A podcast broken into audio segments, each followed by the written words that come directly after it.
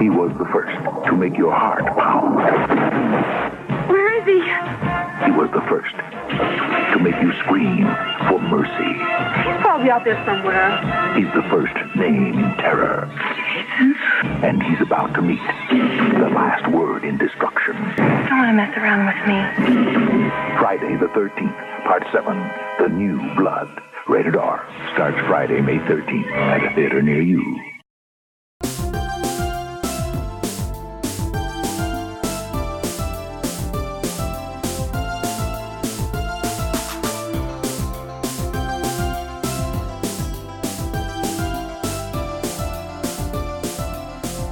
We're celebrating a, a national holiday here at Reconciliation. That's right, it's Friday the 13th, and we are so excited to take a look back at the next chapter in the the evolution of this series.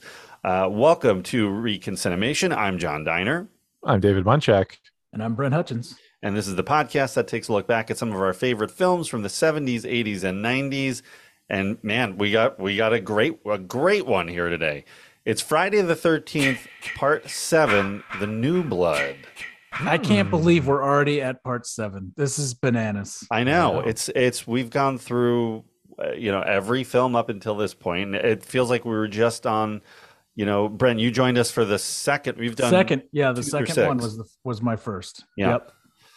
Um, and the first Friday the 13th was one of our very first episodes, all of which you can hear in the archives at reconciliation.com. We're, we're taking a look back at the evolution of the entire franchise from the birth of it and Sean Cunningham and, and the creation of the first film to the success in those early films, two and three, and, and where it sort of peaks with four, then the creative shift, uh, which ends up alienating a lot of fans with five, and then six, the, the kind of meta movie that was uh, part six. And then now here we are in 1988 with Friday the 13th, part seven, uh, which, um, in general, just a quick, you know, did we, do we like this movie? Brent, what, what do you have to say? Uh, quickly, yes. The answer is yes. I do Whoa. enjoy this one. Uh, I've always liked this one, though. We'll get into it more about, you know, You are nuts. I don't believe you. You people give me the creeps. when it was first introduced to you, when you first started seeing it, and like all those memories. But yeah, I, I, this one really resonated with me for a couple different reasons, and I still enjoy it. Like even going back and rewatching it now, like I still enjoyed it. I mean, obviously, you know, you're seven movies deep on the franchise. It's there's a lot of rinse repeat, but there's a lot of fun things I think that they did in this one as well that that I really enjoy. So yeah. I And like where, where, so where do you rank it? You know, compared to the other ones? Obviously, it's it's it's up near the top for you, right? It is. I mean, it's hard. I don't want to. I'm gonna. I. I well, you know, I don't want anybody to go back and fact check me because I'm sure in each one of these that we've done, we rank them every single time. Uh, and I'm. I don't know. I'm sure it changes each time we watch them because it's fresh in in your brain after seeing it. But this one has always been up at the top. I. I think it's probably. It, just thinking uh, through it quickly, maybe my third favorite because I think I like four, the first one and this one, and in that order. Uh, it- asking me right now, those are Mhm. those are probably the order. But like thinking back, six I really liked. Like after watching part six, that surprised me. Three is a lot Right. of fun. Two is good. You know, I don't know. Like it's but at this current moment, thinking through it, yeah, it's probably my third favorite, but it's always kind of more towards the top. I got the sense that you didn't feel that way as we've been referencing covering this in the future. And you guys keep making fun of the fire starter aspect of it all. I thought you Well, guys but- did- were like not on board with this movie whatsoever. This Well, is, no, is- you're- and, and that's what I'm just like, oh, interesting. Yeah, no, so you're you're not wrong. There's definitely a lot of making fun of this movie, but I think that's also why I like it as much as I I do. Like there's elements to this that are kind of so bizarre and so different compared to the other movies. It certainly stands out against them and it, it's not just a retread you know like and some of the Yeah. elements in it like i do like i lo- i'm a sucker for telekinesis so like you know that kind have, of you have a telekinesis fetish, would you say? uh, one could say that i'm a fan i've oh i used to walk around the house pretending to move things in my head and most kids probably did that thinking that they had the force and they were moving things because they were Luke Skywalker. Uh, not me. Nope. I was doing it because of this movie uh, and Tina Shepard, and that's uh, that's that's the facts, guys. Tina Shepard's number one fan in the house. yeah. you you were you are not i mean i don't know about girls but you're not a boy if you did not just double check to see if you had telekinesis like you put Or at some Force, point in your life you didn't you didn't just you tr- you just had to try like I'm- okay gotta make sure I'm sure I bursted many blood vessels in my face, per- trying. To, And to then you convince the yourself that it moved. You convince Oh. yourself like that just moved. It did move. It that move? definitely Yeah. moved. It definitely moved. But then I hit puberty and I lost all that power. exactly yeah it, it all goes away Yeah. uh it- yeah i think it's always something that you try i'm, I'm definitely with you uh, brent as far as liking uh, tel- telekinesis is definitely a cool cool ass power. From luke skywalker to your cable and Jean Greys um um that's probably more my my speed but of course you know we see it everywhere in all sorts of things like with carrie and and uh, uh where else do we see telekinesis in popular culture? Uh Well, you see it in many of the Marvel movies now, but back then Sure. I don't know that you saw. It. I mean, you saw it, yeah, like you said, in in Carrie, in in Uh, Star Wars, Star Wars, and Star Wars was huge, you know. So I mean that it's it's not like it was uh un unseen at the time, but I feel like now in just about everything, you, you know, you could every other movie you flip on one of your streaming services, you know, there's probably someone in there that has telekinetic powers. yeah So-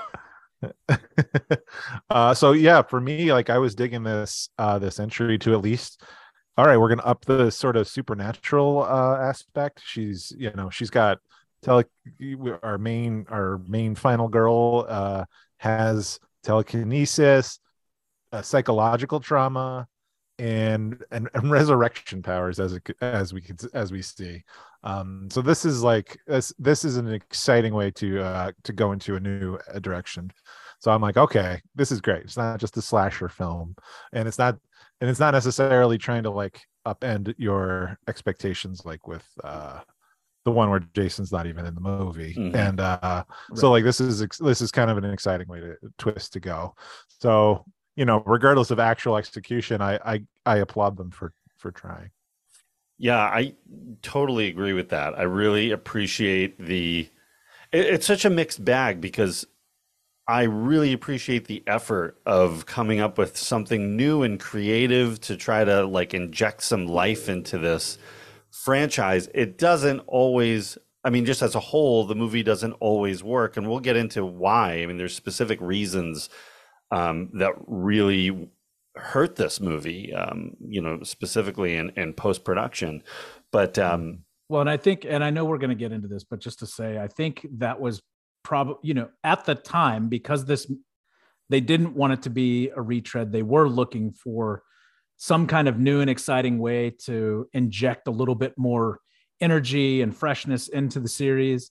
And during research for this, like, this is when the original idea of Jason versus Freddy first came up and they pitched it to New Line and you know obviously it was a great idea but you know Freddy didn't need any help at this time like he was he was king of of the horror Yeah. franchise at this moment in in time he, And he's so- making he's he's 1988 is Freddy's most successful year financially, and he's making more than double what you know what Jason's bringing. in. Absolutely. So it was not necessary for them to really like from a new line standpoint, they're like, well, we don't need this, you know, like this is just a crutch to help a competitor. Like, let's not do that. Right. So so Paramount pivoted and and decided to go with kind of more the Jason versus Carrie approach, you know, Right. strategically avoiding any kind of copyright uh or or uh, licensing issues with Carrie specifically, but that's kind of where the idea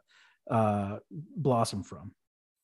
Yeah, it's it's interesting too to see where you know these we we were talking about ranking these movies and where they fall in for each of us and that changes over time. I think people are really people are really down on the first movie now. I've always loved the first movie. It's so different than the rest, but it's it's much more of a straight, you know, horror movie.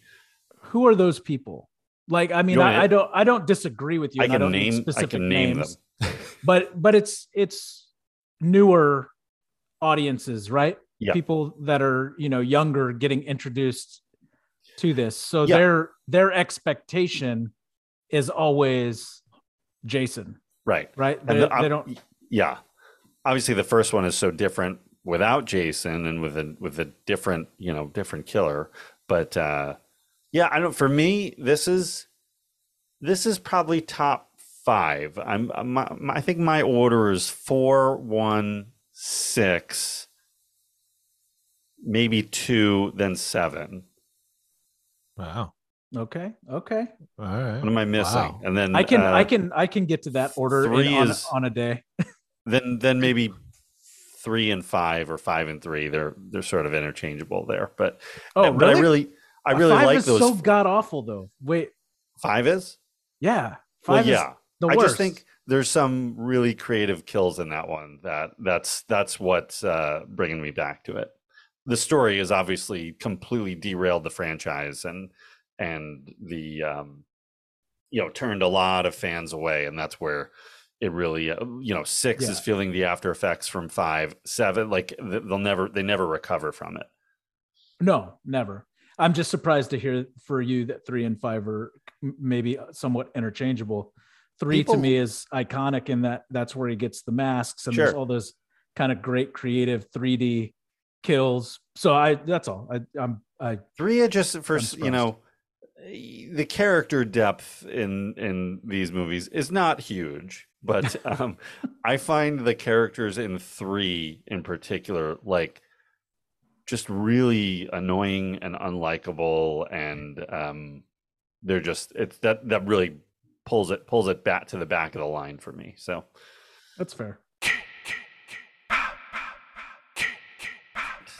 the state of horror in 88 is we've got we're it's like sequel city there is remakes and sequels all over the place some which have an, an enduring legacy and some do not i mean i just just to rattle off some of the big ones the blob brain damage the first child's play movie big hit elvira mistress of the dark fright night 2 halloween 4 which we covered you can check it out in the archives at reconciliation com hellraiser 2 howling 4 killer clowns from outer space maniac cop great bruce campbell movie Yes. night of the demons nightmare on elm street 4 which we will cover later on this year phantasm 2 poltergeist 3 pumpkinhead return of the living dead 2 the serpent and the rainbow and sleepaway camp 2 so many of those have you all seen?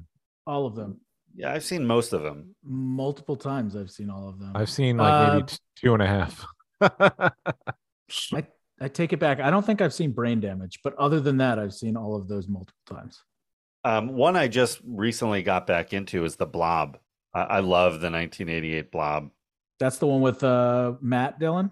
Uh, Kevin no, Dillon. Kevin Dillon Yeah. and Shawnee Smith. Okay. It's Yeah, it's awesome. I used to a- love that. it's a lot of fun. We'll we'll have to cover that at some point here. Yeah, that was one of my grandparents. That was on one of the couple movies that I would watch over at my my grandparents' house. Who who my uncle lived with them, and it was he had a cool collection. Yeah, the the Elvira movie's always been on my to watch list just to check it out, like by the curiosity of it. Uh, because I've always liked her from TV, Yeah, you know, but uh, and uh, and all that, but and but like hers is super like it's purposely comedic, right? Like Yes. her her, Yeah. her Oh, yeah. movie, it's Yeah. like a straight co- horror comedy, right? yeah, yeah. It's Yeah. yes. it's And- like and- Joe Bob Briggs and the Yeah. you know like it's kind of one of those like late night.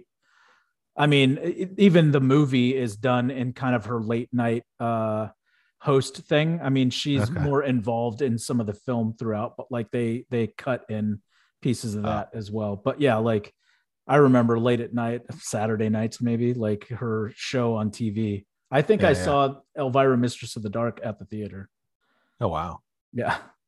Well, Huh. and you, you know, our friends over at Laser Graves, uh, I believe, covered that uh, film, so you can check that out in their uh, in their library. So And uh, I was hor- I was absolutely terrified by the idea of Child's Play, so I didn't see that for a number of years because I'm like, nope, nope, that's too that's actually scary. Nope, Yeah. not not into it. Forget it.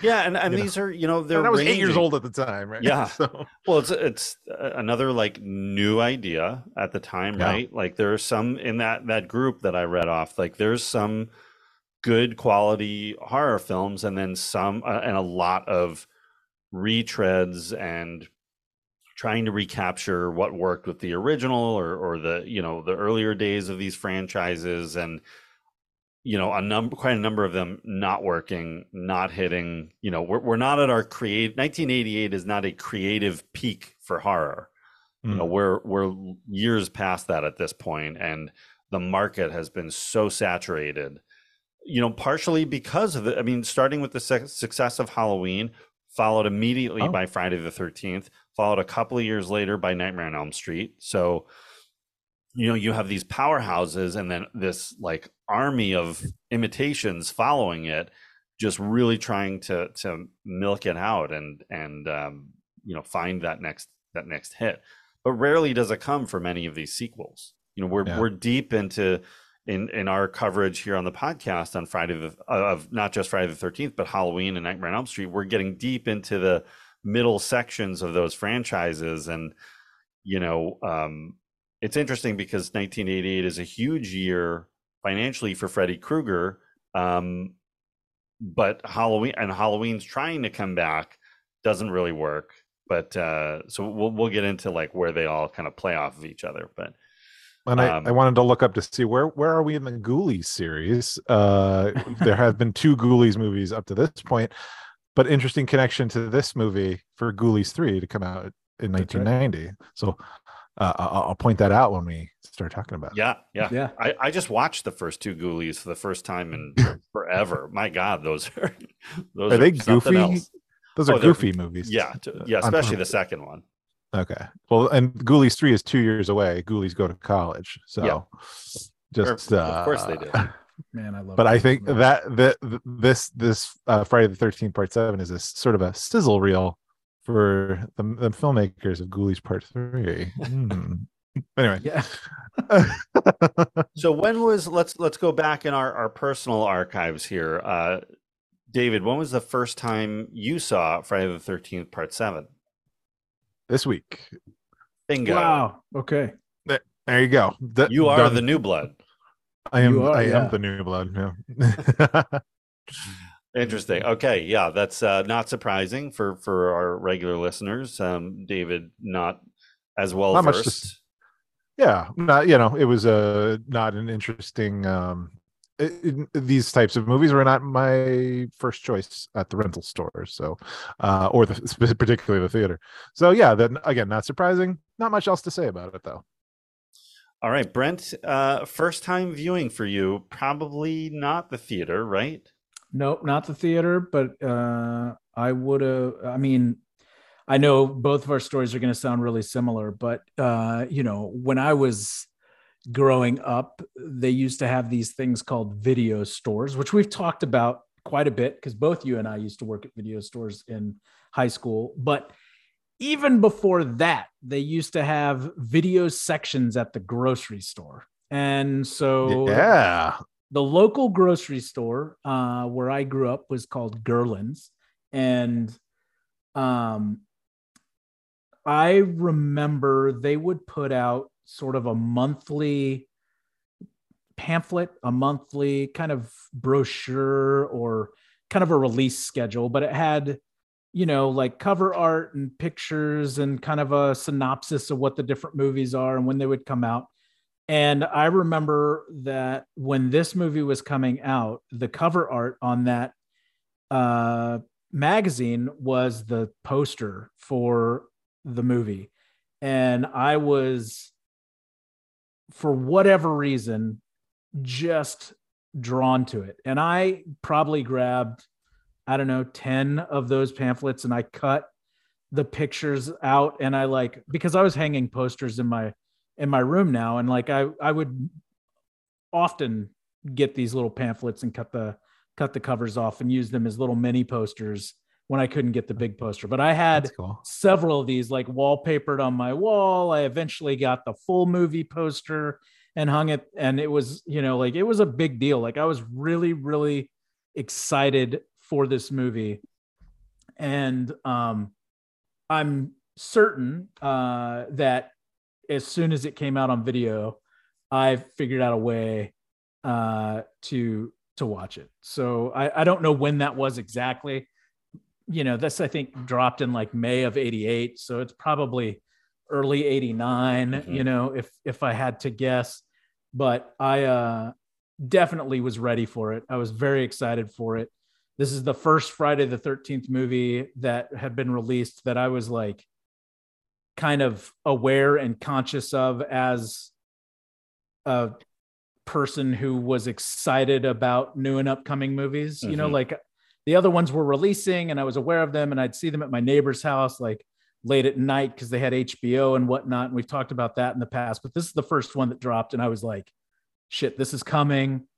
I'm ready. I want to watch this. And and so yeah, I was I was stoked. I was ready.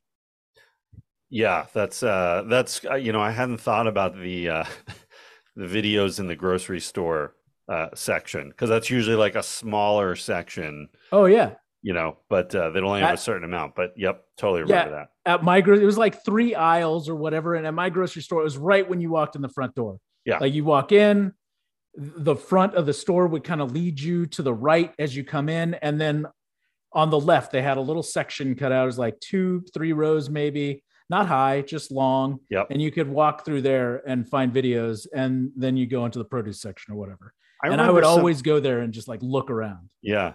I remember some pharmacies had it too. Like there was there was Mhm. some local pharmacies that had just very random, you know, like 50 movies and that was it. But Yep. Yep. yeah, those are the days. Uh, but there are still video stores. They're out there. There's Video Tech. there's Vidiots is soon to come back. So Sure. support your uh, local video stores where you have them. I have the uh, the Price Chopper was my grocery store uh, that had vi- movies at one point, and I think I think maybe Garrity's, the other chain in my area, had uh, dabbled in video rentals for a minute. I think I've rented one or two movies from the Price Chopper. Um, Price Chopper's still around apparently. So, uh, Excellent.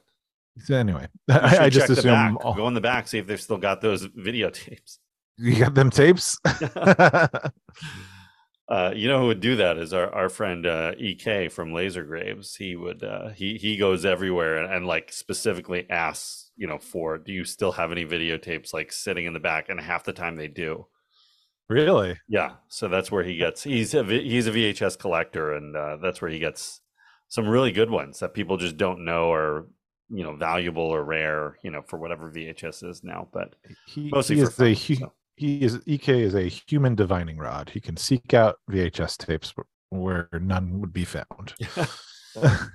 Um, the so I remember, you know, I've talked about the, the same story, you know, on on the last few Friday the Thirteenth episodes, but I used to wander the aisles of my local video store, Movies One, and always was just visually attracted to the horror section because they were the most interesting posters and, and cover, you know, box box art for the VHS tapes. And the Friday the Thirteenth ones were all all of them say what you want about the movies, but the posters are they're really cool looking posters still today. You know, uh, part four with the mask with the axe in it, or you know the the with just blood everywhere, and um, I think six is where Jason's shadow sort of like standing over the grave, you know, the headstone, just beautifully drawn posters, and even the first one. Um, with his kind of outline over the camp, and you see the the, Oh, the I love, like I love the first poster. it's a great they're they're all great posters so and this was another one just like obviously it's all about the showdown right so this the, the split image poster of half jason's Mhm. face and half tina's face beautiful and and definitely not lar park lincoln as the No. actress for the the model for the poster image but uh, you get all the same. So, um, so yeah, fascinated with that. But I didn't actually see the movie until a, a very uh, another uh, co-host here of Reconciliation through a certain party uh, back in our college days where we just had a tremendous amount of fun and we lots of things were happening at that party we'll, we'll, leave a lot of that out but in one of the rooms i think it was just in the living room really we were mm-hmm. running the friday the 13th movies as a marathon and you know just come in and out like you know we would play drinking games to the movie and yeah that was the first gathering of the Voorhees Institute that so. was the very first one yeah yep um, but uh, a lot of fun to be had there. And these are great movies to watch as a group. I mean, they're not movies you're going to take seriously and you know break apart thematically, and th- that's not what they're trying to do. That's just get a group together, you have fun, you make fun of it, you laugh along with it, you you know you get your horror scares and your your interesting kills along with it, and um, so this was where that was where I first saw the seventh movie, and I and I always really liked it. I thought it was it didn't get enough credit. I felt like maybe not all of the actors, but some of the actors were very good. Yeah, I think I think the lead actors. Uh, I mean, all the secondary actors, like the the teens and the yeah whatever, like they're all kind of garbage. I mean, not to you know, I don't want to be mean if oh, anybody's oh, boy. listening, oh. but they're just kind of they're not original. You know, they're just kind of retread. There's no kind of they don't have a lot to work with. Yeah, frankly, you know. Yeah, like they're I, not given a lot. No. That's fair. That's fair. But I mean, neither is neither is uh um Dr. Crews, you know, like he's got a few scenes, but he's amazing in them. You know, he yeah, might might be the best actor that's ever been in in yeah. any of the any of the Friday the Thirteenth. Um, movies. We're, we're, we're the heads of the Terry Kiser fan club here. Tina, Tina, shh, You have to come back with me now, please. What are you doing here? Where's my mother? She's, uh, she's back at the house. Come on, please. You're lying. Tina, I'm not lying. You're lying. I was just there. So Terry Kiser is he he he hits Friday the Thirteenth, Mannequin, and Weekend at Bernie's. All of those franchises. Yeah, the uh, the master of.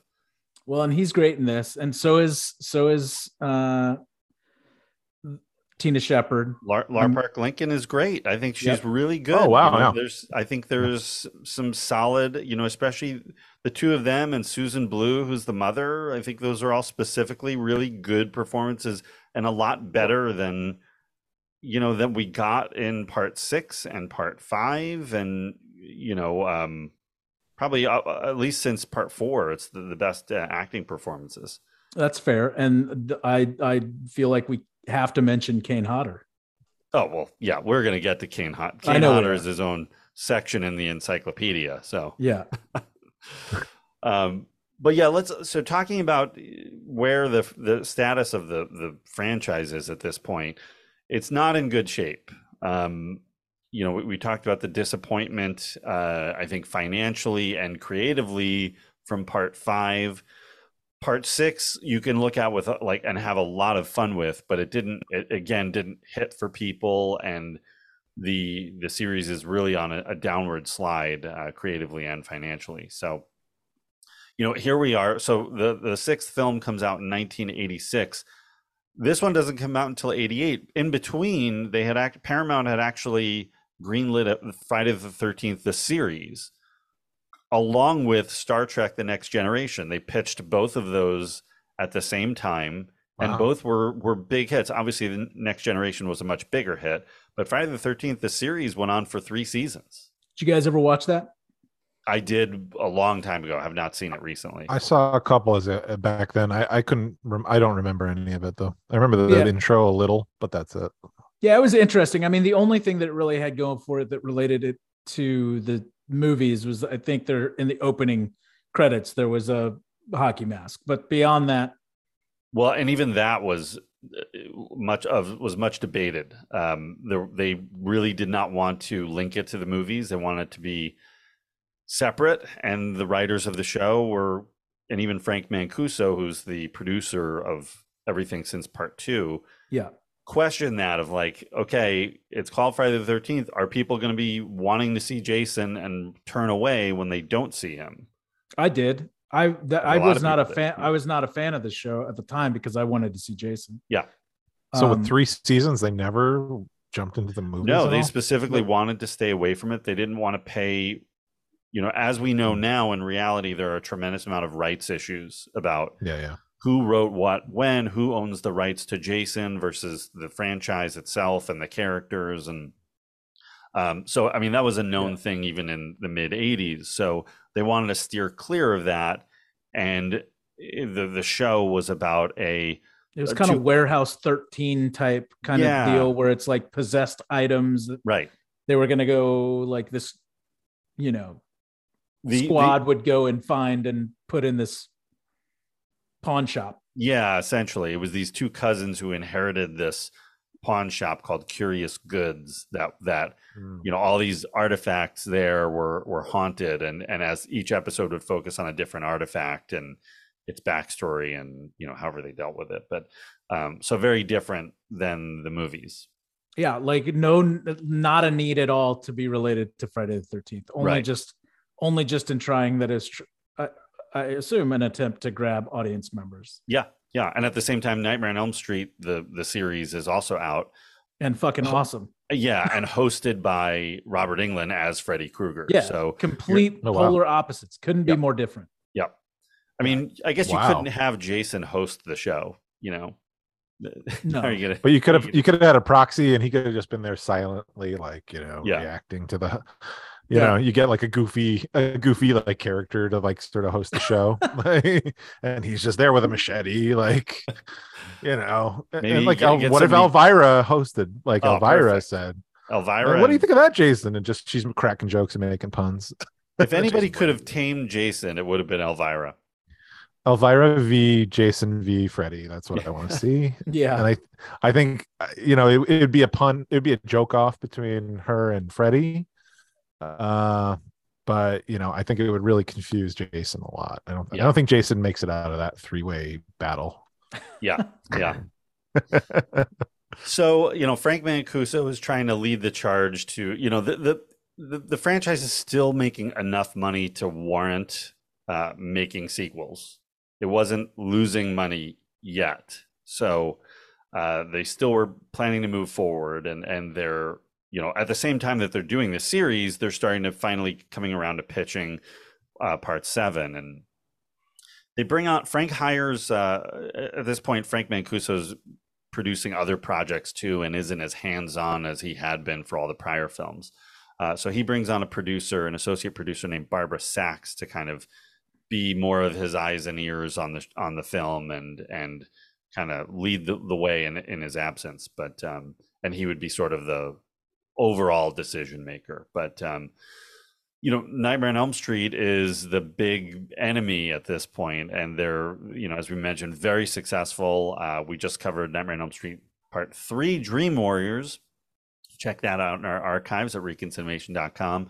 It's, uh, you know, a big success, a big hit, and that would even be topped later in 1988 by Part Four, uh, Dream Master. So, you know jason's got to they've got to find a way to keep up with with freddy and and the only thing to do is kind of come up with a new creative spin and a different fresh idea.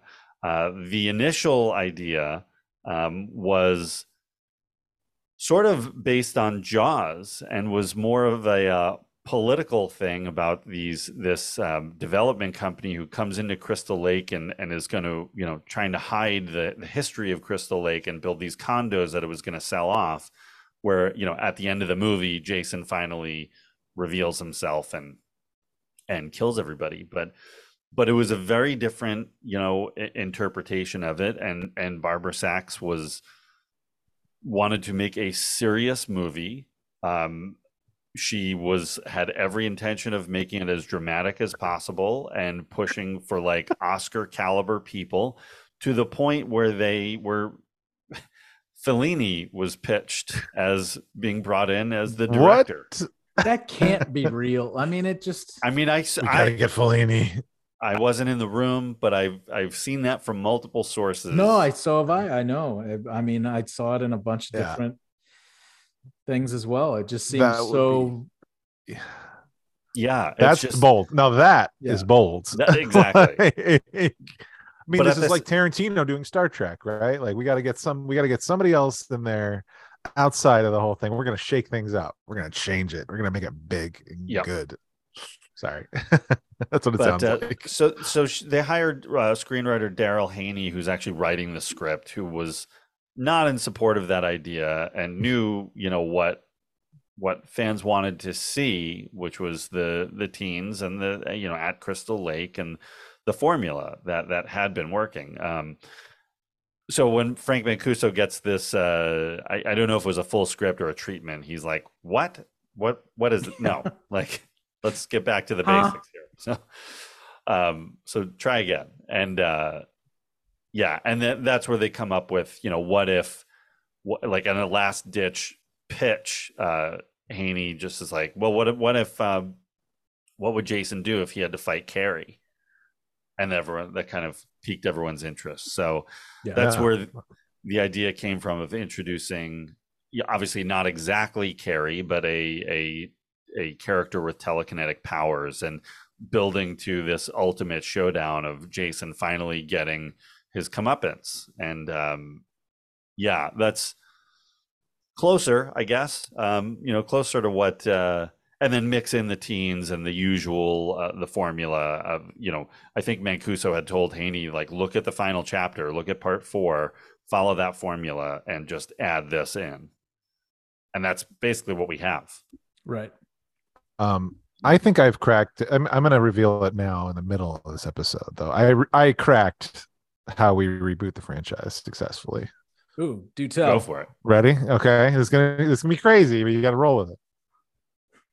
Jason Voorhees from an alternate reality appears and starts taking down the evil version of himself because this Jason Voorhees thinks he's good and he's got to take down this version of himself who is the most in almost all realities is always a bad guy but there's a good Jason Voorhees that will start to try to eliminate him from killing more teens. And the more he does that, the more powerful he becomes until Is- like until one of the evil Jasons like wins and then becomes the new like face of the franchise. So And so- uh yeah. What do you Oh, I was gonna ask. So is this good Jason Voorhees? Is he like a version that didn't die because the counselors were off having sex Yeah, and he's grown that was up my question and he was like a camper and then a counselor and then and then he owned the camp and then like is that is that how this goes? He's- I think I to- think it, it I think he still underwent some trauma, but he doesn't die. And then because in in most realities he is destined to be dead and a murderous guy, he is affected by that, and he figures out a way to connect himself to all the other Jasons. So then you can have him dip into every movie that we've seen, just in case we want to say, oh. You know, this Jason isn't exactly the same Jason from this he's a, he's a time jump. but then he ultimately loses. It's Jet Li's the one meets Friday the Thirteenth, but and then but then you give the ultimate power to some badass hockey version. you know they're they're looking it. to start it they're looking to start it back up i think settlements have been met and you know this could be the this could be it i love this idea david and then you can because then you can have him team up with like he ends up in some specific reality for the most amount of time. Like there's a Jason that is just kicking ass, and then you find the the leads, your final girl, some other dude, another uh, like a team what- of what- teens. what and would you do They it like- become the face. Like we, we do like a back to the future 2 kind of thing where you go where you go into the other movies and you're like yeah, yeah that's- and, and then Sign maybe he up. goes in and straight up kills Jason like before the movie the movie would begin, you know, like he just takes him out. Like, oh, Jason's up and running again. He takes him out, and then he can leap to another dimension. you could do this this- with technology today So just Yeah. that's the pitch. This All is how we when fix this- the franchise. when this drops when this when this gets released listeners you heard it here first J- I mean, multiverses are all the rage. Yeah. Thank you, J.J. Yeah. Abrams, for making it cool. Uh, back in th- Star Trek One in 2007 or Yeah. whatever. that's right Uh, This is it. This is how I you love fix it. it. I'm, I'm right. down. I'm so down for that. Let's, you know, Peacock is developing a some kind of prequel series, so maybe That's maybe true. you're on to Crystal Lake. something. Camp Crystal Lake. That's right. Maybe this is Yep. where that's maybe where that's where the new Jason comes from. Yeah. Yeah. I think that Uh, actually drops this year. Yes, this year 2023? sometime on, on Peacock. Yeah, I can't wait. 2023. So that's me completely diverging from the conversation of this film, but only before we get into the nitty gritty of the, of like the behind the scenes. So Yeah, yeah. um, but I got very excited when I realized Jet Li was really the key to this whole thing, um, and I would insist on Jet Li appearing in the movie. Well, maybe Somewhere. he could play alt, you know, alt, uh, alt Jason. Yeah, yeah, yeah. Maybe he, maybe one of the Jasons is like a really short martial artist. who Yeah, just murders people. I mean, Oh, I don't man. know. What is he? Five six? He's not that short. Uh, okay, sorry, sorry. So We have a lot Um, of Jason craziness to contend with. yeah, so- yeah. Anyway, Uh, anyway, So they bring on uh, kind of a, a director, a new director, basically. Um, not so out of left field, but hasn't directed that many movies, but was a huge name in, in creature special effects, and that's John Carl Buechler, uh, who had done uh, effects in so many big movies throughout the uh, throughout the '80s specifically, and and had trained under um, oh god, uh, Stan Winston, and uh, you know some of the best. So I think this guy is actually a really great pick to direct this movie. I, uh, you know, like Yeah. just based off his special effects background and everything. I mean, I know we'll get into it, but we miss a lot of what he could have contributed to the special effects uh, kill sequences because of the MPAA. But Yeah. I mean, just looking at where we ended up with the the latest iteration of Jason, like I think this version of Jason is freaking awesome looking. Well, this becomes the. I think this version of Jason is really the the standard, right? I mean, we'll, we'll again we'll talk about the the casting of Kane Hodder, but his physicality and his look that deteriorated, you know, um, like gross. Yeah. you know, look, he's been water under, zombie. yeah, he's been, uh, you know, he's a a zombie, and b he's been underwater, and he's been torn. Like he's actually showing the damage of all the stuff that's been done to him throughout the past few movies, and and plus, you know, sitting underwater for ten years. So Right. is uh, it really quick? If we're talking timeline, if we were going to talk, let's say what the first movie came out in what 1981, 80. 1980, and then throughout the series, we've seen a couple of time jumps now, but also some movies just taking place like very soon after the other. If we were to say 1980 was the actual time of the first movie, what year is it in Friday the 13th, Part Seven? so all right. So walking Great through it, question. It's a great question, right? parts one, two, and three all happen like one right after Within the a other. night. Yeah. Yeah, Within a within. I mean, within like no, within less It's like a week. yeah. Well, oh, wasn't she? Oh, They're all wasn't- No, They're it's all- probably it's probably a little bit longer than that. It's probably within one summer, really. Okay. Oh, Because remember oh, that okay, right. Adrienne King from the first one is in the beginning of part two, which you know she's She's back home. somewhat recovered a little bit. Yeah. I I thought some months had passed, but maybe not, right? Yeah, No, maybe there's yeah. I, I don't But remember off the it's top of head, within. but- It's a very but- short. yeah. Two but- goes right into three, though. correct. Two goes right into three, Okay. and three essentially goes right into four. That's I what I think there's, um, I think there's a li- maybe a little bit of a gap, but basically all within the same year. Like Yeah. let's let's just And say. then there's a big time jump between four and five. Yeah. So then I would say there's five years between, you know, and that's that's if you look at the jump from Corey Feldman to the actor who plays him in part five, that's a probably a bigger jump, but we'll call it five years, Sure. uh, character wise. So All right. so say it's I'll give you five. 1985, right? And then Oh. six is unknown how how close to part five it is. So Yeah. say it's the next year, so the, that's 86 when it actually came out. But then there's a 10 year gap. Mm, 10 So years. seven takes place 10 years after uh after six. So this How would do be, we- but but we you're know talking. It it takes place ten years after Tommy. the flash the flashback, right. right? So so the so the majority of the story is ten years after. Right. which I think because we open Oh, right. Because well, that's the thing. So yeah, when is the when is she a little girl? When does that happen in the timeline? Right, like the next summer. with when she's a little girl. I mean, it's hard to Yeah. say. That could be happening. It- It's unclear when that It's part post- happens. it's it's post Tommy dropping Jason in the water, Yeah. but So then, so it would be, which would have been, we're saying that's 86. So that's when she's a little girl is 1986, which would make this 1996. 1996. So this Gotcha. would be Actually- the most, is hold on. This- Can't Wait. Tommy be a little older? I mean, you know, that guy, that guy in the, that movie was like Wait, but when she's younger, is Jason already in the water? I think he's in the water already. they make a point to show it, don't Yeah. they? oh, they do show him. Okay, Yeah, I yeah. couldn't I couldn't remember. Okay, so And then uh, there's I, This I because they definitely show him when she's older and brings him right. out of the water. Yeah. But I couldn't remember. we see him drown. Well, I think the point is we see they do the recap where he drowns, and then we see the action of her as a little girl and her dad dies.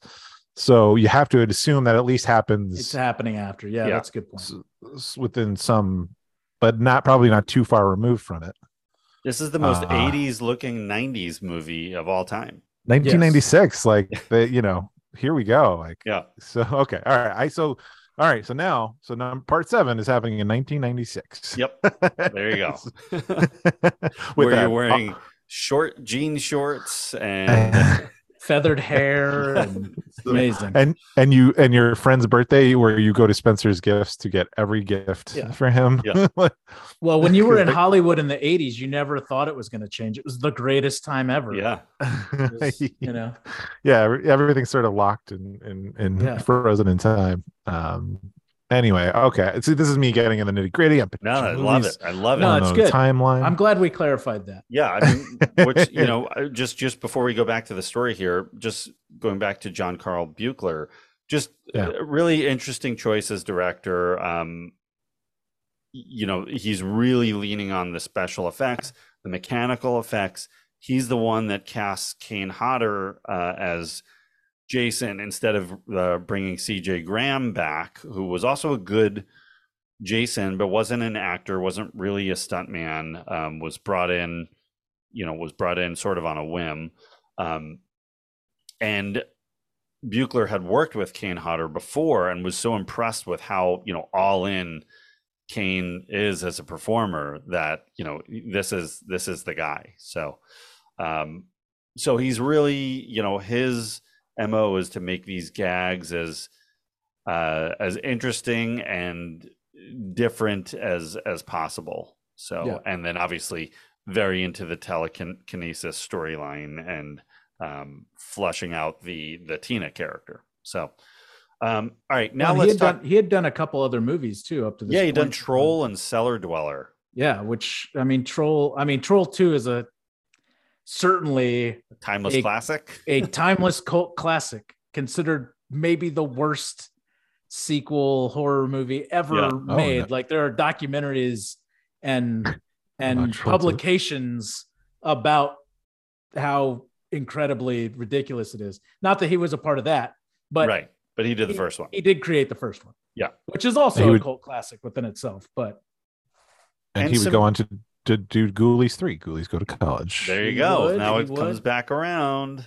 and with producer Ian Patterson, Yep. who also Yes. produced this movie. Yeah.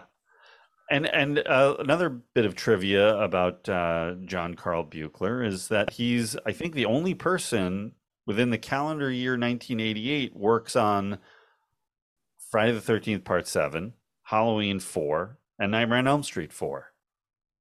Holy cow! He works. Uh, he He's does some of the some of the creature effects for both uh, the Halloween and So he hit films. he was he hit He's the So big he's competing three. with and working He's the- for all those all of he's them. the Bill Paxton of of the horror genre. Exactly. Bill Paxton was killed by a Terminator, a Predator, and uh, An what al- a xenomorph. an alien, xenomorph. Oh wow. Yeah. oh, that's funny. Um, so yeah, all right, let's let's go back to the story. So Sorry. so we are we're moving on from Tommy Jarvis. Tommy the Tommy storyline is concluded to this very day. That's the last part six is the last time we see Tommy. kind of wish he showed up here, but that's okay. I I feel like the character should have gone on, but um, I, I also, also understand, or at least come back somewhere along the way. There's there's more story there for sure. Yeah. Um, and also, let's bring our dear friend Kimberly Beck, who plays Tommy's sister, uh, another surviving character, back into the franchise. And um, Yeah, great final girl. happening. You can get Corey and Kimberly back, both of them. So, um, all right. So we've got a, a new character with Tina Shepard, and we see that the very, you know, right when the movie opens, we see this her having a flashback of this incident where she murders her dad. I mean, her dad is also um, a wife beater. like he's Yeah, he is Yeah, beating he's up not- literally.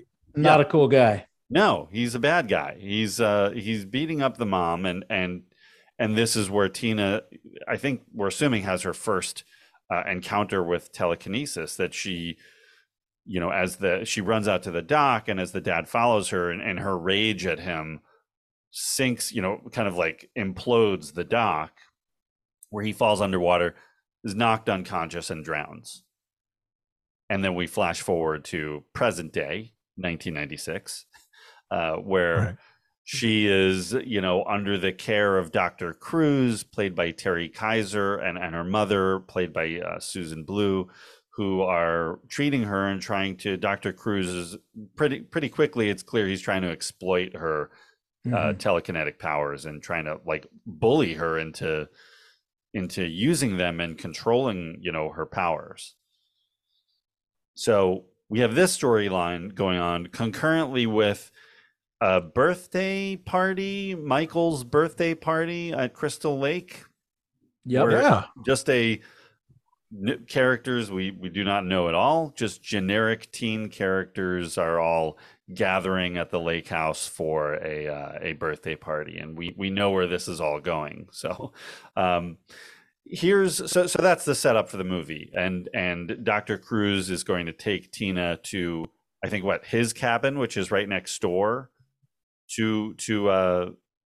you know their cabin where he's going to force her to deal with her traumatic past and go to the place where it started to try to you know re- he's really trying to get her to harness her powers Is it his captain? Or his I cabin? you know, may, it might not be his cabin but it's I mean, because it's the same. It's the I mean, cabin. maybe it's their cabin right? Yeah, it's the Yeah, yeah. cabin where yeah. where her dad died. Be right Yeah, they awfully probably- coincidental if he had the cabin their next door. timeshare. Yeah, it's- timeshare. There's a Um, family there every week out of the year, but it was their week. Yeah. so we have our characters kind of converge uh you know at crystal lake where everything's set up and then and, and brent do you want to get into how how does jason Voorhees come into play here he's of course sitting underwater having been chained up and weighted down by tommy jarvis at the end of part six uh he's just underwater waiting for 10 years. Just waiting, waiting for a young, upset, telekinetic, uh, super powered Tina to uh, to have all the right buttons pushed from her uh, diabolical doctor, and um, you know, get her uh, so raged up that uh, she goes outside, starts feeling bad about the fact that her she she'd used her powers to to accidentally kill her father gets a gets a sense that there's something under the water and uh, decides to resurrect it. And boy, was she mistaken! Not her dad at all, but it's our buddy Jason back from the dead. Uh, now, now in full uh, zombie, uh, you know, mode, and uh, as certainly someone who at this point has taken on a supernatural ability uh, to walk amongst the living and slaughter uh, helpless teens uh, for decades to come. fantastic Damn. that's uh you you you hit the nail on the head right there Yeah, um, yeah, and and I couldn't be more pleased. I couldn't be more excited about about about how this went down. yeah and so we've got this you know Could be more police.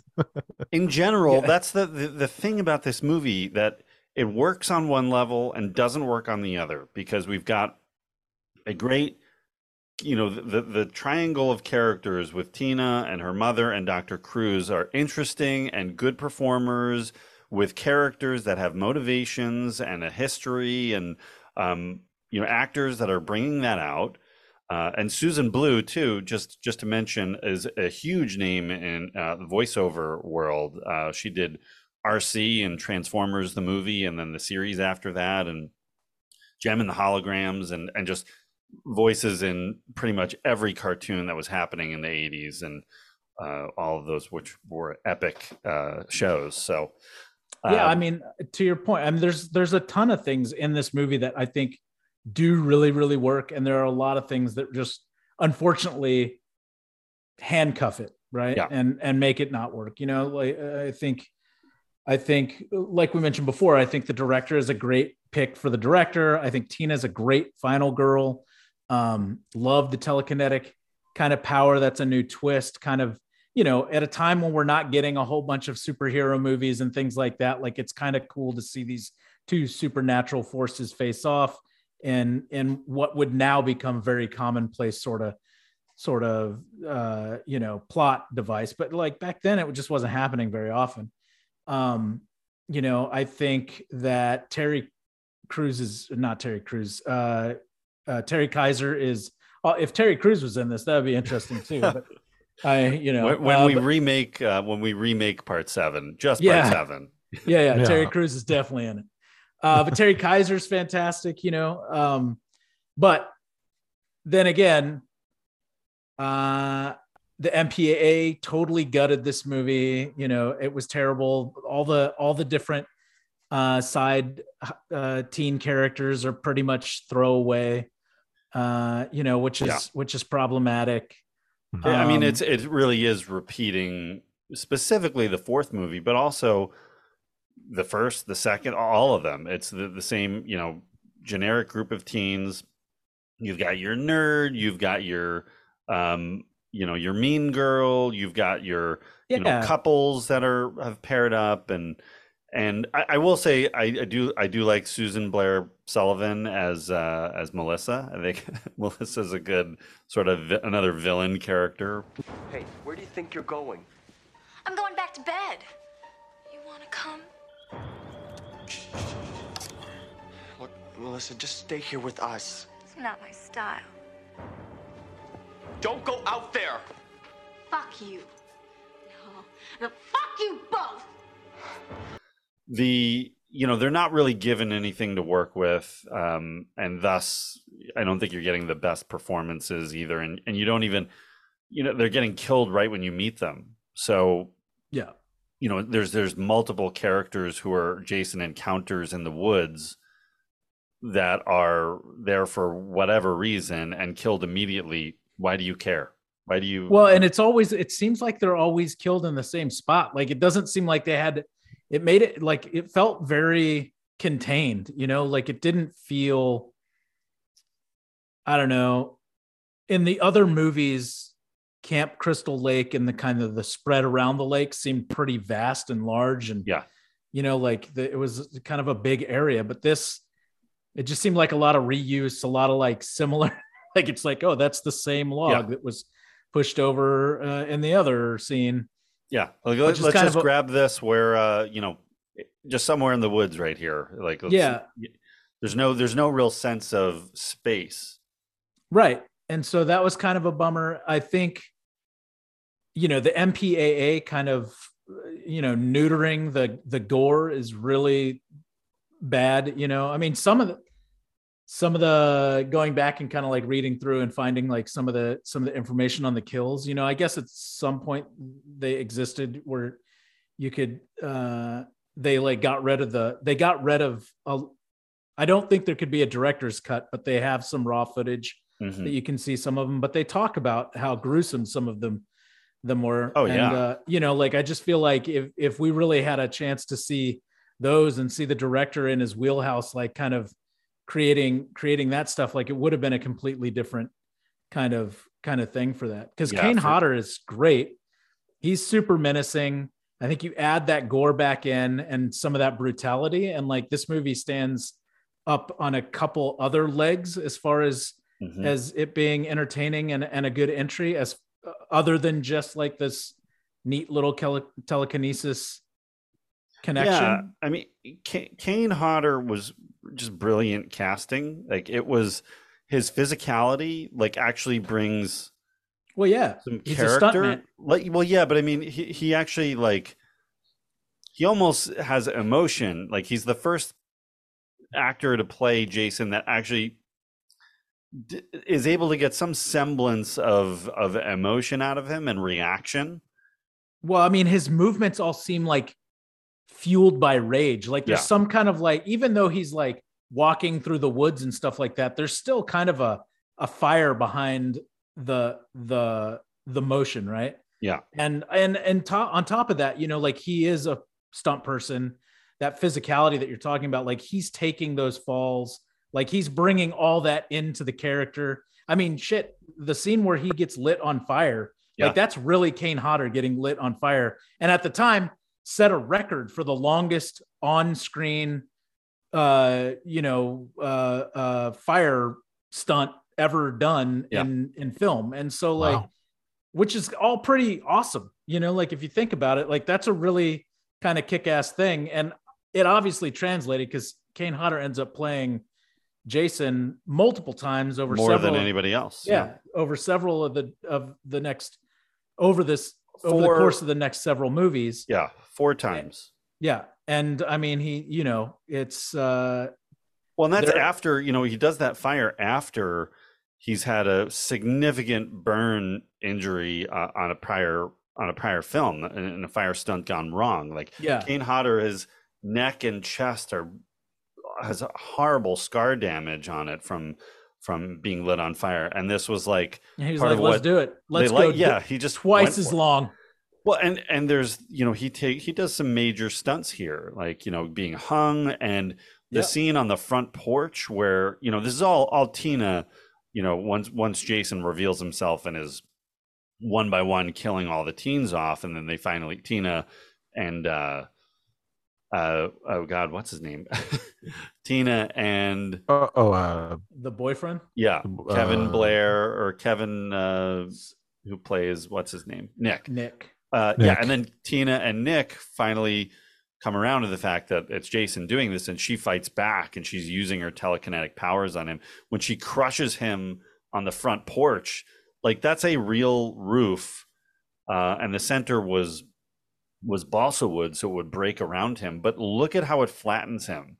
yeah. Yeah. Like he and he said it was probably like almost. Uh, he said he thought it was like six hundred pounds just crushing down on him Jesus. and he just took it and and i mean luckily he was okay but um yeah there's you know he gets he gets this is the most jason gets uh gets beat up by somebody yeah. Um but yeah like you were mentioning the the mpaa damage uh, that was done to this movie is really astounding because it really cut the legs out from under it i mean there's actually very little gore in the movie i mean just you Uh, see yeah. little bit of blood here and there, but especially for how he's killing these people. Um, and it's it's sad to see now because it's so so tame compared Oh, yeah. to what Yeah. even would come just a few years later. Well, I But, mean, in uh, '88, the MPAA was like all over everybody's ass about Well, especially that Friday kind of stuff. But Friday the Thirteenth was like it's, you know, like most scrutinized Yeah. franchise. I mean, and not just this installment. Like it had been scrutinized the previous, you know. ever since again um, another thing ever since part four you know they that's Yeah. where they turned around on it and and knowing that john carl buechler was a special effects you know a creature effects guy it seems like maybe they had they were being a little more harsh on him than they would have um you know some of the prior directors but Yeah. because really like they cut you know every special death that he was bringing to this is getting taken away from him Yeah, I mean they zoom in, they cut away. Like I mean, it's very, it's very neutered. For And- sure. and- it's it's it's annoying because it's like the some i mean the thing it, the whole of it is, is like i'm bored by almost every one of these kills there's like three of them that i kind of like oh it's an interesting thing but not even just because you need to see the results but just the way things happen i mean he just like walks into a room and just like parry Skew- like just just skewer like boom Yep. you're dead like Oh, great, good job. Yeah. like that's you know that's very basic, but uh, you know, uh, I'm not. Yeah, I'm not a fan of most of these kills, like uh, at all. Like they're not. You know, I feel like oh, these are kind of boring and tame. And I, I really um I so and you can see so the, the sad thing is that Paramount ended up destroying the originals. So you can see, you know, rough cuts of the the you know the the uncut version of these deaths on on you know wherever on YouTube. It's on some of the DVDs. Uh, I the the Ben's death where he gets his head crushed uh, outside the van Mhm. is very quick in the movie, and there's you know kind of a disturbing sound effect that goes with it. When you see the uncut version, I mean, he- they literally take it like he just crunches the head down till it's like a golf ball, like, Oh, and there's wow. just blood exploding everywhere Oh and it's gosh. you know horrible. And then he turns around and stabs his girlfriend with the uh, party horn with the honk. yeah, little little honk in there. Yeah. Get the the air flowing. Uh, so, I mean, Um, but and then like Terry Crews, you know, uh, Terry, I said it, Terry Crews, Terry Dr. Kiser, Crews. Doctor. Crews. Um, you know, you, that's a character you really want to see get killed, Yeah. and That death stunk. Oh, Yeah. that was so bad. Like it's. I mean, com- especially because he's so menacing with the weed whacker saw blade thing, and then like it's just like boop. He's, Yeah. like he's dead. We got him. Like, oh. and the, the the the director's cut of it has like all of his guts coming out and to the point where it jams the weed whacker because it's so thick with like intestines and stuff oh my god, yeah yeah but uh it's not meant to cut cut intestines. I guess. yeah well and sometimes as a director like you're gonna go further because you know the mpa is gonna cut cut it down so Right. if you make it really extreme you'll probably get half of it which is what you really wanted in the first place But- right. Yeah. You, you do you do stuff knowing you'll probably get a cut, but like you just tone. You know. Yeah. Just it just lets the other stuff get through. Yeah. Um, yeah, exactly so um yeah it was just you know obviously incredibly frustrating and disappointing for uh buechler and and is you know continuing the damage to the uh franchise because that's really what people you know teenagers going to see these movies like that's that's what they wanted Mhm. you know that's why they were going Well, so Absolutely. And That's it's the- not an R rating. It's not like you know, like it's kind of, you know, well go and- Well, they were go as fighting far as you against, can. Yeah, they were fighting against the X rating though. Yeah. That's the thing. So Well, they, they- had to make all those changes so that they wouldn't be X Just rated. they just they to stay out sent of it to the they sent the film to the mpa nine times Nine times. Nine times. which is huge. Like usually you'll send it twice, maybe three times, but nine times, you know, it, it got kept getting kicked back nine times. times. Nine. They had to cut eight deaths out of out of the scene. Yeah. Or out of the movie. So there was even more deaths, but there, there, there aren't that many characters, right? No, I think they cut. no, I think down they eight cut of down the- eight of the deaths. yeah, Oh, you meaning like reduced? Yeah, the yeah, they yeah. reduced. Yeah, exactly. I'm like, there's eight other characters we didn't even see. no, no, sorry, I said that weird, but no, they cut. They they trimmed I know what you mean. the gore. Yeah, Yeah, yeah, yeah. Well, that's why I was like, yeah, I, I wasn't sure. Like, yeah, you got to keep cutting and cutting and cutting until they're gonna say, okay, that's fine, that's acceptable. That's a bummer. well, and That's a real and bummer. Buechler would argue that, like, look, you know, at the time, this is this is '88, but he's referring to Temple of Doom. That Mm. Steven Spielberg does a big movie where someone reaches in and Rips a pulls heart out. a heart out while the person's living, and that gets, I mean, it's famously it gets the PG thir- or helps create the PG thirteen rating, um, but that's what they get. They don't get an X. no, Uh, so he gets that, and while they have to fight and fight and fight, and you know, just the, you know, the movie itself was gutted, pun intended. You know that movie was directed by Steven Spielberg, though. that's true. So you're not gonna. Yeah. And it's really the only it's horrible part, aside from the child abuse and slavery and brains eating and racism, and uh, other than That Yeah. But and then ripe, he would say ripe with issues. he would say later on, you know, ten years later with Private Ryan, like that's way more gory oh my god, than you know than this. But it's a little bit different when it's portraying something reality based and his, historical that actually happened versus you know a, a fictional character running around Yeah. killing people Well, so and it's post that, that you know that's post Natural Born Killers when Right.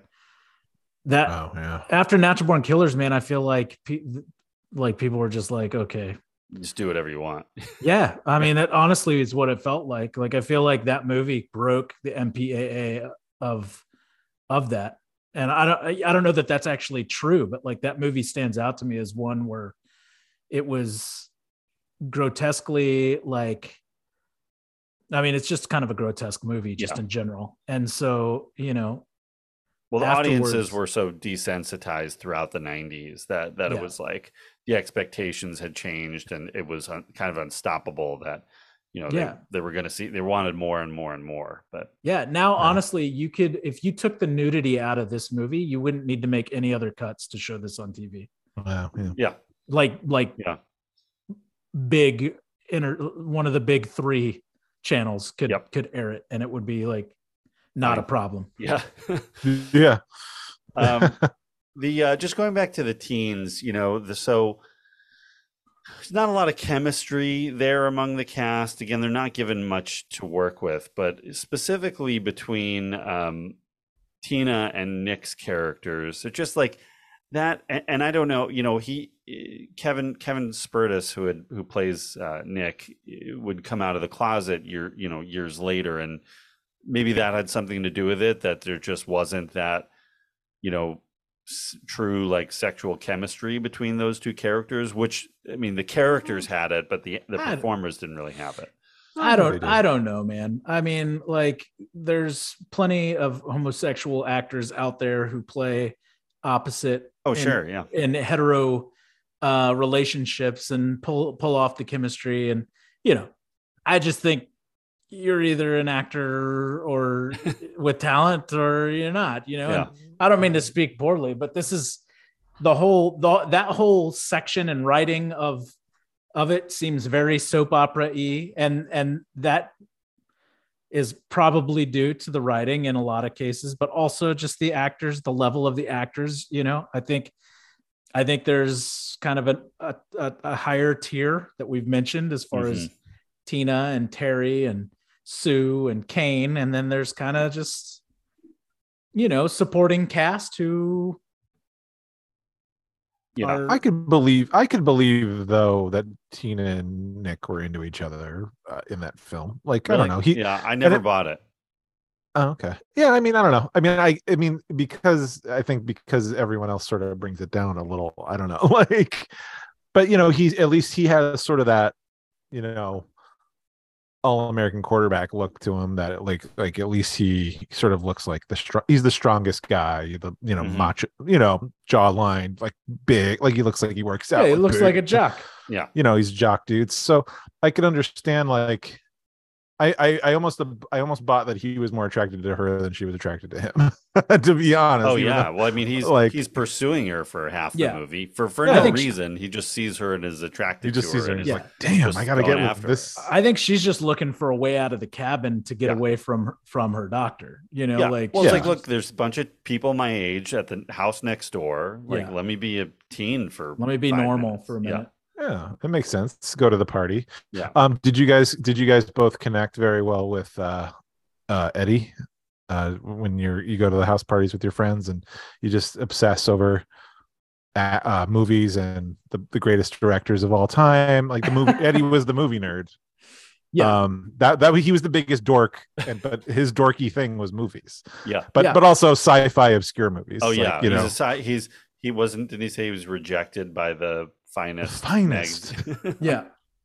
like that Yeah. but like you know did you guys did you guys did, did you feel a Oh, kinship yeah. with eddie as, Yeah. as the biggest film I mean, nerds i- in- i- in if you want to talk about spin-off, like that's your character. You need an, or, an Eddie origin Eddie the 13th. Eddie Origins, Eddie Eddie, the- the Thirteenth. Eddie the twelfth. Like, um yeah and uh yeah i I was melissa's character was just so kind of ridiculous over the top uh you know mean girl that uh this villain this villain Yeah. wo- Yeah. girl like there's here's this guy who absolutely has paid no attention to me and i'm going to hate the girl that he's attracted to and do Yeah. everything I can to get with this guy to even like mess with mess with Eddie.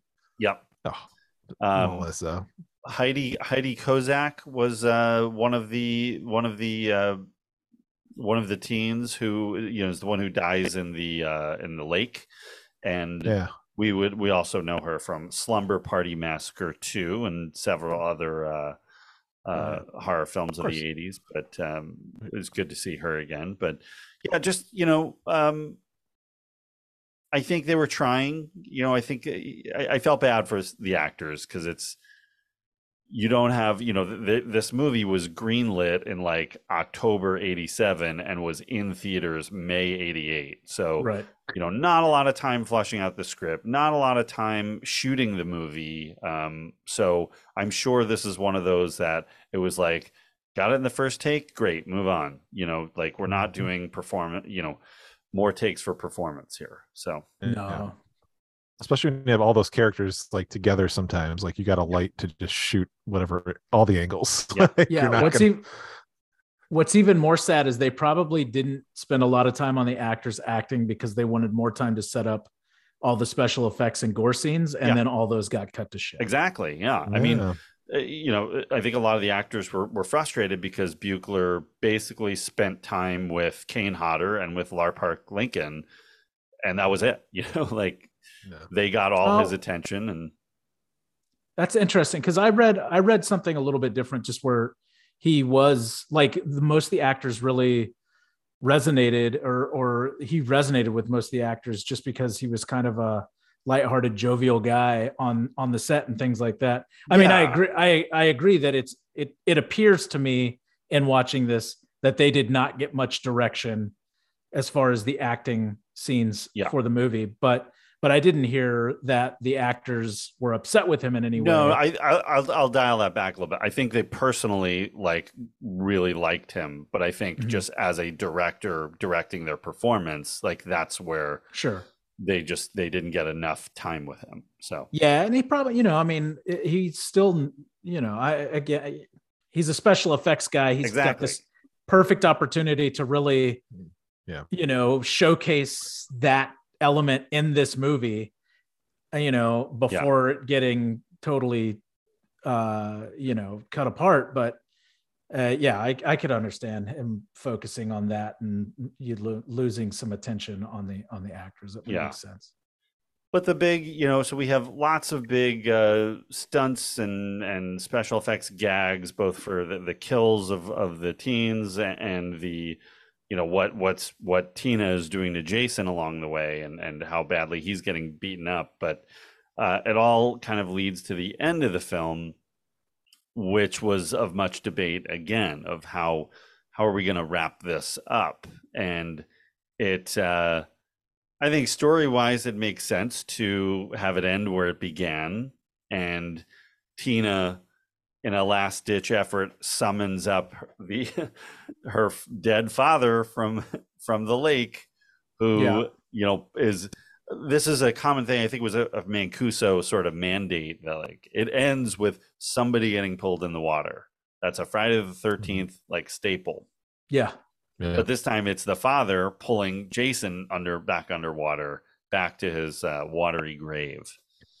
And how this was going to be done was again under much debate and and Barbara Sachs was, you know, was not really she was trying to maintain what Frank Frank Mancuso wanted but also didn't creatively agree with Buechler a lot of the time and was uh, pushing back pretty much everywhere she could. And the look of the father uh, coming out of the water, who suddenly we're rooting for, who is a well, Yeah, listen, everyone's got pro- everyone's got issues. I guess yeah, Like, he atoned for it by being under underwater also for ten years. But being murdered, being murdered for ten years, I think makes up for being a terrible human being. Sure. Uh, the but uh, um, well, one slap, one slap off screen. I mean, what are you gonna do? No, I'm just kidding.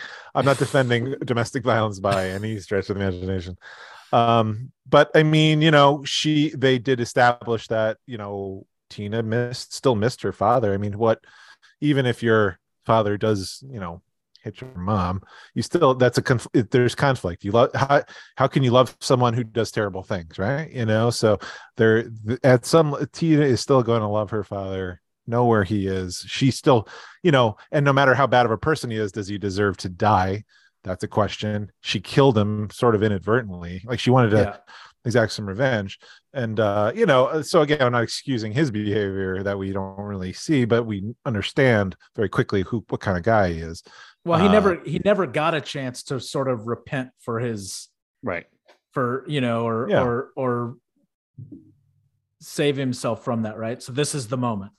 this is it like so that you know if you're going to give if he's going to be a tortured dead soul at least you know at the at 10 years later he can he can be used to to take jason down so not he's not the ultimate hero of the Yeah. story i think he's a he is a an instrument of of the hero which is is who is tina Right.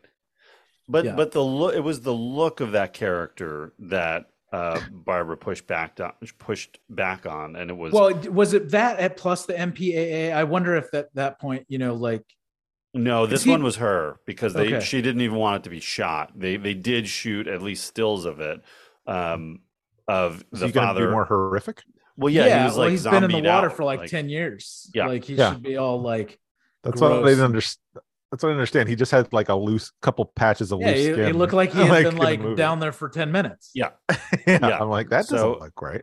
So there was another another sort of falling out over this between Buechler and and Sachs, and just you know everywhere he turned, he was uh, running into you know problems here. But um, so it ended up you know the version with him with, with no zombie and just looking like he had was fresh, you know, in the water, Yeah. uh, popping up and and getting rid of Jason. So, um, and then that's that's where it ends. That's where um, there is a deleted scene and another alternate ending where after we see uh, Nick and Tina wheeled off in the in the ambulance, we go back to the lake and we see a fisherman who's you know pulls out a fish and then Jason pops up out of the water and behind him pulls him in, just like the end of the first movie and Mm, and the third movie and you know many of them. But yes. Uh, I, I I was hoping she got put in the ambulance. We see the two of them in there, and then in the driver's seat is Jason, and he puts sunglasses down and drives off. Perfect. Like perfect. now that's an ending. well well Like- you know and buechler wanted to do sort of like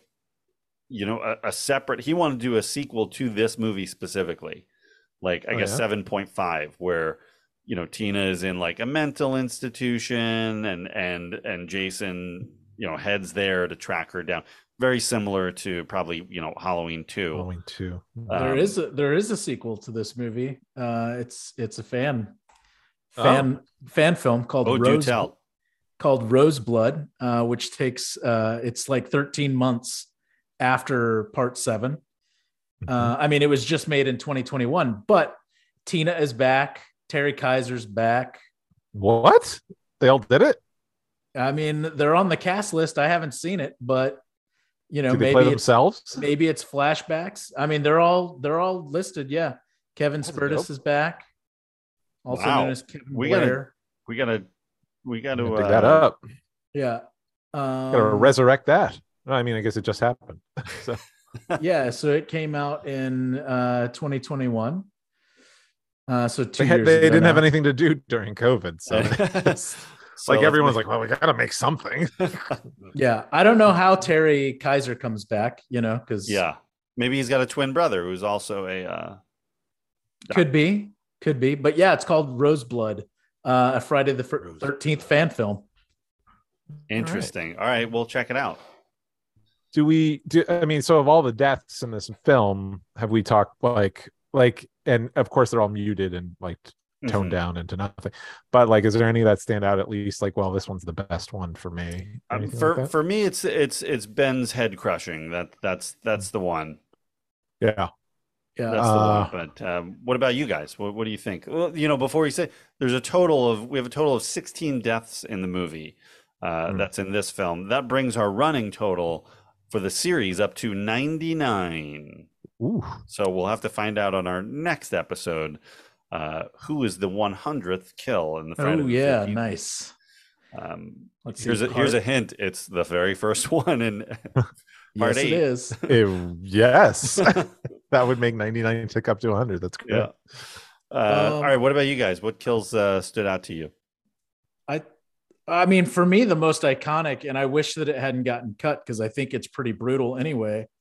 Uh, but my understanding is that it was much, much more brutal. Is the sleeping bag slammed up against the tree, which is oh, like, yeah, I forgot about that. which yeah. is kind of brutal. like, yeah, I mean, and it's been redone. It was redone and there are at least homages to it in other Jason movies and even in the Friday the 13th video game. Uh, it's one of the like super kills, you know, and I, I think that one was great. Originally, apparently, you know, in this version, the cut down version, he just slams the sleeping bag up against the tree once and crushes Judy's body, and she's pretty much done. And that's pretty brutal. But like in the original cut or before it was cut down, he slammed her up against the tree several times, and it was like six times. yeah, apparently it was just even more and more gruesome sounding, and so Yeah, like Uh, the, like this, the, the you can see, you know, Kane Hodder is, is pretty wiped out by the the sixth swing, yeah, but you can see Oh, really? this pile of bloody like mass down at the end of the sleeping bag. Yeah. so I think that That's one's amazing. pretty iconic. It's probably my favorite one. in- But in the the reference later on, which uh, we we will get to further down the road, the reference to this death is genius when it comes up. I think in one of the later films, but yeah, uh, yeah. Um, Um, David, what I about was, you? I'm more like the savagery of the of when Russell dies. He's at the he's waiting to jump in the lake. He's he's gonna taking his clothes off, and then he because it's just like this swooping motion, like so it's not gory, but you see the aftermath too, and it's just like Mhm. that's just like a great kill. Like it just uh, it- it- I like the idea of it, and then seems and- very but then sporty. yeah, yeah, yeah. But also like even Melissa, who died at the end of the film, like just taking an axe to the head, and then he tosses her. They're like they're compared to most of the other deaths, like, oh, that's pretty cool. Like like Yeah. that was at least kind of savage. It may not be very gory, but like I think the savagery. but The Melissa you know- one apparently was much much gorier originally. Oh. Both like, of them. Both of them. showing her were. head like split. oh yeah, I, I can imagine. But like for what we got to see, Yeah, like at least like that's kind of horrific. Like I mean, probably iconically, the sleeping bag one is probably like pretty awesome because it's just so savage and and brutal. But um, like those, like I think, and I think the MTV Movie Awards were starting up that year or something like that because there is a, or maybe it was a few years later they did a tribute to Jason and his like iconic kills, and I remember the audience reacting to that sleep sleeping bag one, and it might have been like they were like ironically honoring him like Yeah. it was like a comedy bit but right. you know he's just like I, I forget i don't remember it but i remember seeing that that slam and uh and just being like whoa and but everyone's laughing at it because i think they were like honoring him or something like he's such a i don't remember the Yeah, you got but- like a like a lifetime achievement award or something like in, in Yeah. character and the um So- there's a shot where when Melissa opens the door and you just see Jason standing there and he just raises the axe. It just like there's something about that particular shot and the, the image of it I think became the image I think of the Nintendo game and became you know what more of a publicity image just Yeah. like straight at you you know like that was that Yeah. got me a little bit this time it's Jason's never really like scared me or anything but um No, but it's brutal. yeah but but if like I opened a door and that was what was standing there like yeah that would that would be Very be, imposing. yes is it time dare we talk about box office glory oh there we go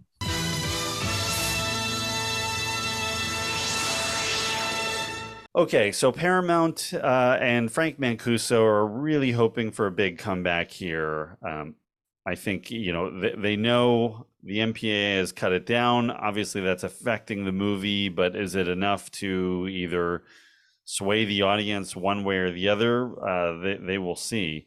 Um, the movie had a 2.8 million dollar budget, so you know that that two to three million dollar budget is where they're kind of sitting at for a lot of these uh, later movies. So um, I don't know if you could do it much cheaper than that, but uh, no, I don't think so. yeah, it opens up May thirteenth, nineteen eighty eight, at number one. Wow. No competition that weekend. It's number one, uh, hands down, the only new release. Uh, it's ahead of Colors, uh, which we covered. You can check it out in the archives at reconcinimation.com, and Beetlejuice.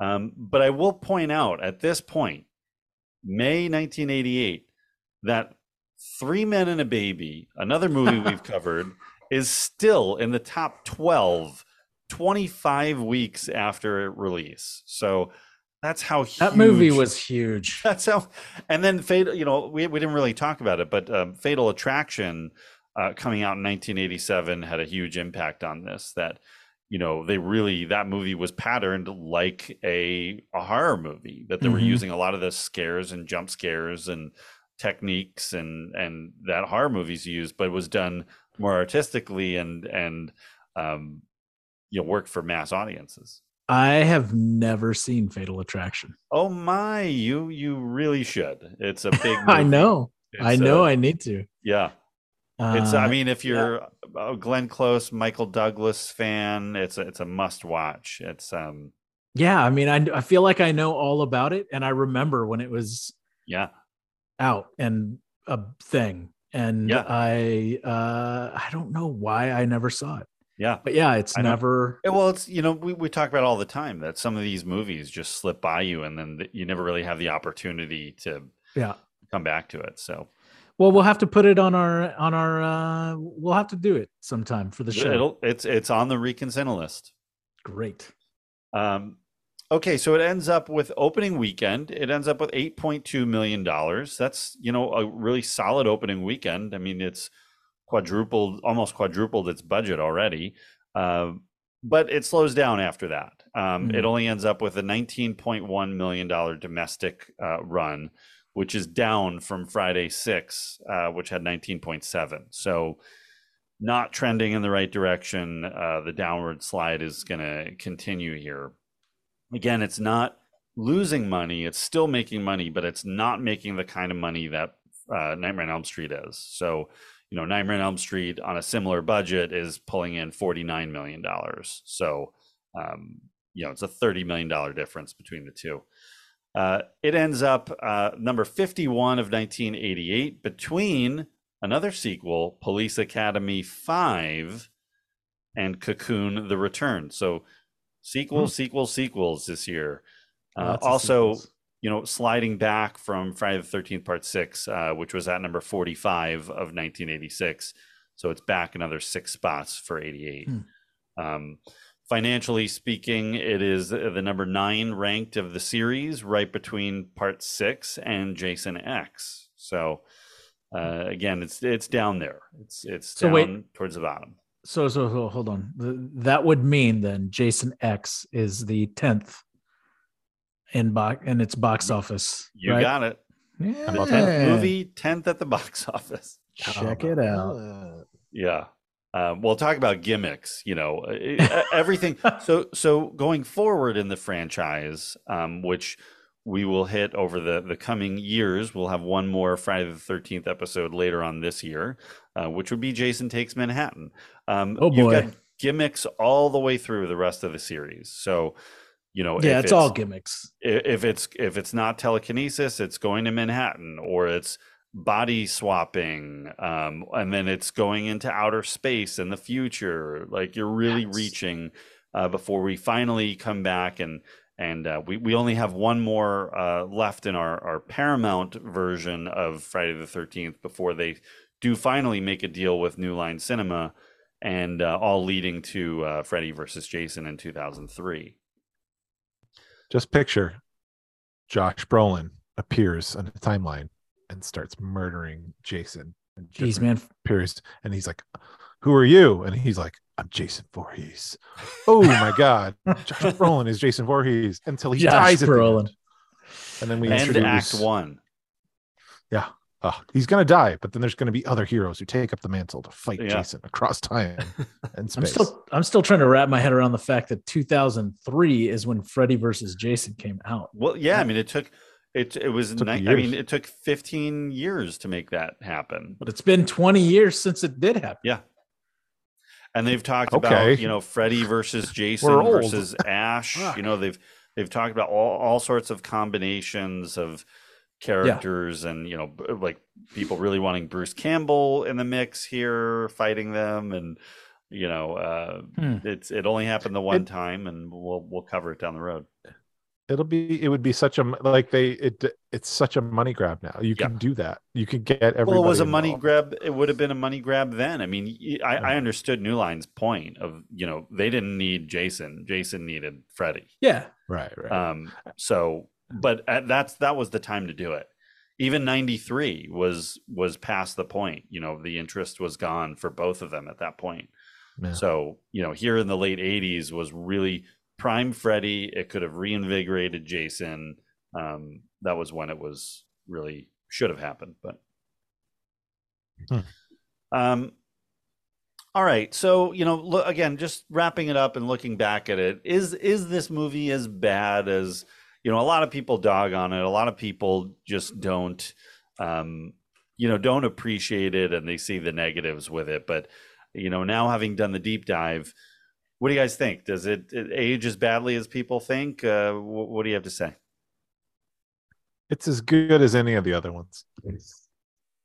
Except for the part five, I guess. That's Yeah, my I- opinion.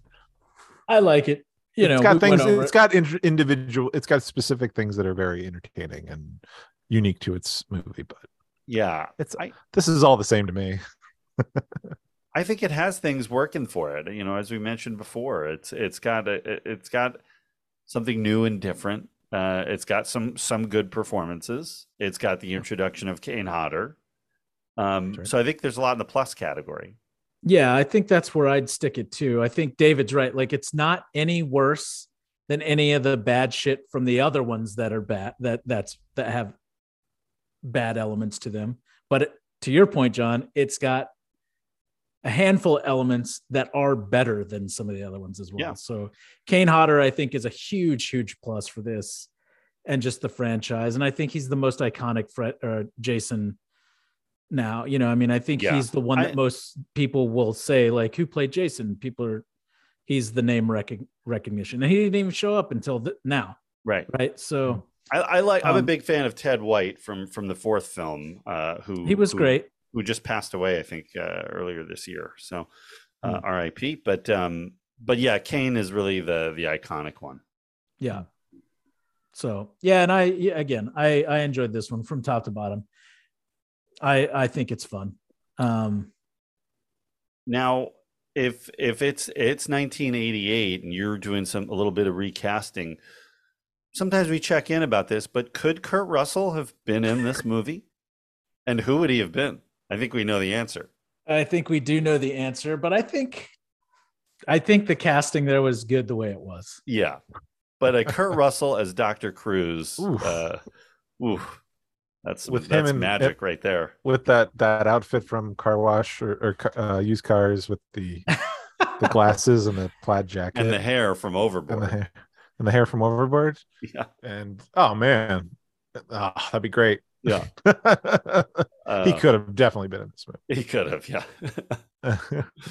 but uh, yeah, interesting. Uh, not the best of times for the Friday the Thirteenth franchise, and uh, but we're going to continue our look back at it uh, later on this year. I believe it's October uh, when we're going to be looking at uh, Friday the Thirteenth Part Eight. Jason takes Manhattan, which was I think the first one I saw on VHS, really. But um, yeah, so uh, looking forward to that, and it's always fun to deep dive deep dive these uh, with you guys. And David, I know it's your absolute favorite uh, when we Mhm. hit these movies up. yeah, absolutely, hundred percent. Uh, well, we are going to be getting back to our regular programming and our, our next episode coming up. Uh, we've got a lot of fun things coming up this year. We're take, we're trying to take a look back at more, um, get back to the roots of the show and films that have not had the spotlight on them in quite some time, and uh, maybe some cult movies that are are you know not as popular but but well loved, and and uh, we're gonna take a look at back at some of those. So um, a little bit different of a lineup this year than uh, some of our previous years. So, uh, looking forward to that, and uh, we want to uh, just say take a look at our social media. We're, check us out on we're on Instagram and Twitter, and Re- Reconciliation Podcast. Uh, you can check out our archives at reconciliation.com for all our back episodes. Don't forget to give us a, uh five star rating and review. That does uh, that does mean something, and it'll boost uh, boost the uh, download or the listens for the uh, show. So we'd appreciate that. And quick thank you to our friends E.K. Wimmer for the theme music. Check out his podcast Laser Graves and Curtis Moore. Thank you for the poster. Just going along with all the other amazing Friday the Thirteenth posters. All right, well. Uh, Thank you for listening, guys, and stay tuned. Check out our next episode of Reconcinimation. Take care. Bye now.